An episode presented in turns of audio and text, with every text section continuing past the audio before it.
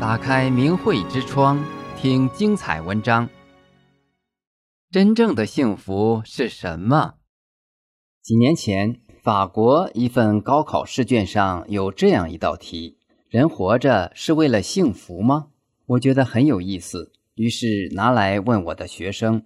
学生们基本上都表达了这样两层意思：其一，人活着当然就是为了幸福，这个是毫无疑义的。其二，关键更在于什么才是真正的幸福？大部分学生的回答是：有家人朋友的陪伴就是真正的幸福。还有人说，找到了满意的工作，找到了真爱就是幸福。从人之常情这个角度来看，他们讲的并没有错。人生在世不过百年。人最应该得到的，不就是亲情、友情、爱情这些人世间最美好的情谊，以及能让自己生活无忧的铁饭碗、金饭碗，乃至功成名就吗？然而，得到了这一切，人真的就会觉得满足、幸福吗？在这个物欲横流的世界，或许已有人发现。人其实是很难让自己满足的，有钱的总想变得更有钱，漂亮的总想变得更漂亮。一旦做不到，别说幸福了，抑郁自杀的都有，甚至不在少数。这样的例子在当今新闻中并不鲜见。再拿中国古代的帝王来说，一朝登上了天子之位，就是九五之尊。从此坐拥天下，享尽人间富贵繁华。在普通人看来，当了皇帝，不就登上了人生的巅峰，达到了幸福的极致吗？然而史书记载，古代许多帝王，或者信佛，或者信道，或者两者皆信，有的还走入了修炼之门。比如南北朝的梁武帝，曾多次舍身出家，入庙修行。唐太宗云：“出家乃大丈夫之行，非帝王将相所易为。”明朝多位皇帝信道修道，清朝顺治皇帝崇信佛法，还作诗感叹：“朕本西方一纳子，如何落在帝王家？只因当初一念差，黄袍换却紫袈裟。”可以说，坐拥最高权位。世间万物的他们，似乎仍在寻觅着一条能超越物质、远离凡尘的返本归真之路。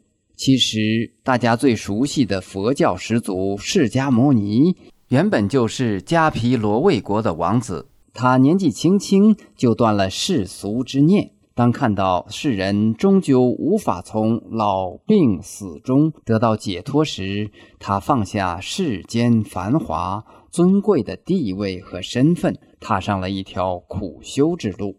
他独自在山中的树下打坐修行，美女来引诱他，魔王也要杀他，他都不为之所动。经过多年的苦修，他最终开慧开悟。修成了如来觉者。此外，还有唐朝藩属新罗国的王子金乔觉，后来也修成了九华山的地藏菩萨。或许有人会感到困惑：人活得好好的，为何要修行呢？信佛修佛就能摆脱俗世的纷扰、红尘的牵绊吗？吃苦修行还能比人世间的及时行乐更幸福？千百年来，似乎没有人能把这种高深的人生终极问题讲明白。直到一九九二年，吉林省长春市的李洪志先生传出法轮大法。法轮大法又称法轮功，是佛家上乘的修炼功法。其主要著作《转法轮》道出了最根本的佛法，即宇宙中最根本的特性就是真善。忍，三十年来，全世界已有上亿法轮功学员将真善忍当做自己处事做人的标准。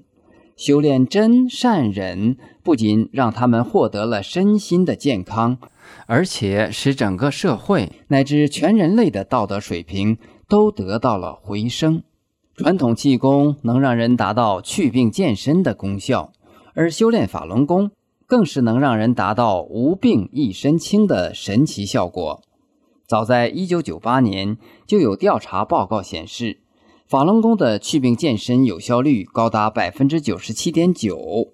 仔细想想，不打针、不吃药，就能让自己保持最年轻、最健康的状态，这样的人能不幸福吗？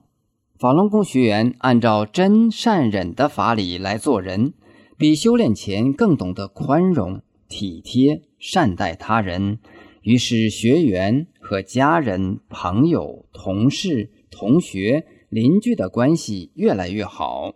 由于修炼出了大善大忍之心，萍水相逢的陌生人也能从法轮功学员身上受惠获益，从而对这个群体另眼相看。称赞有加，用自己善良的本性就能获得他人发自内心的认可与赞赏，这样的人能不幸福吗？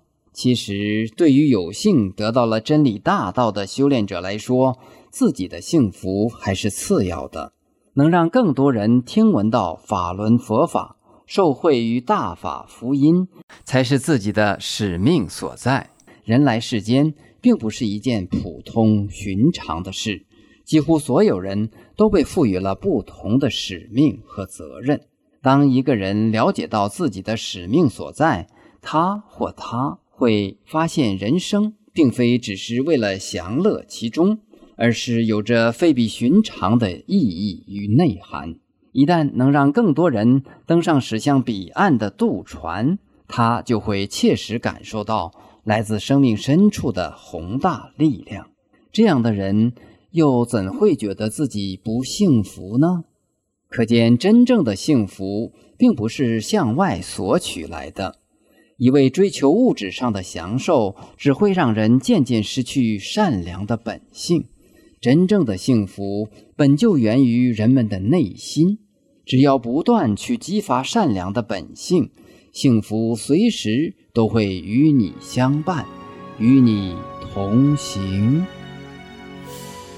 订阅明慧之窗，为心灵充实光明与智慧。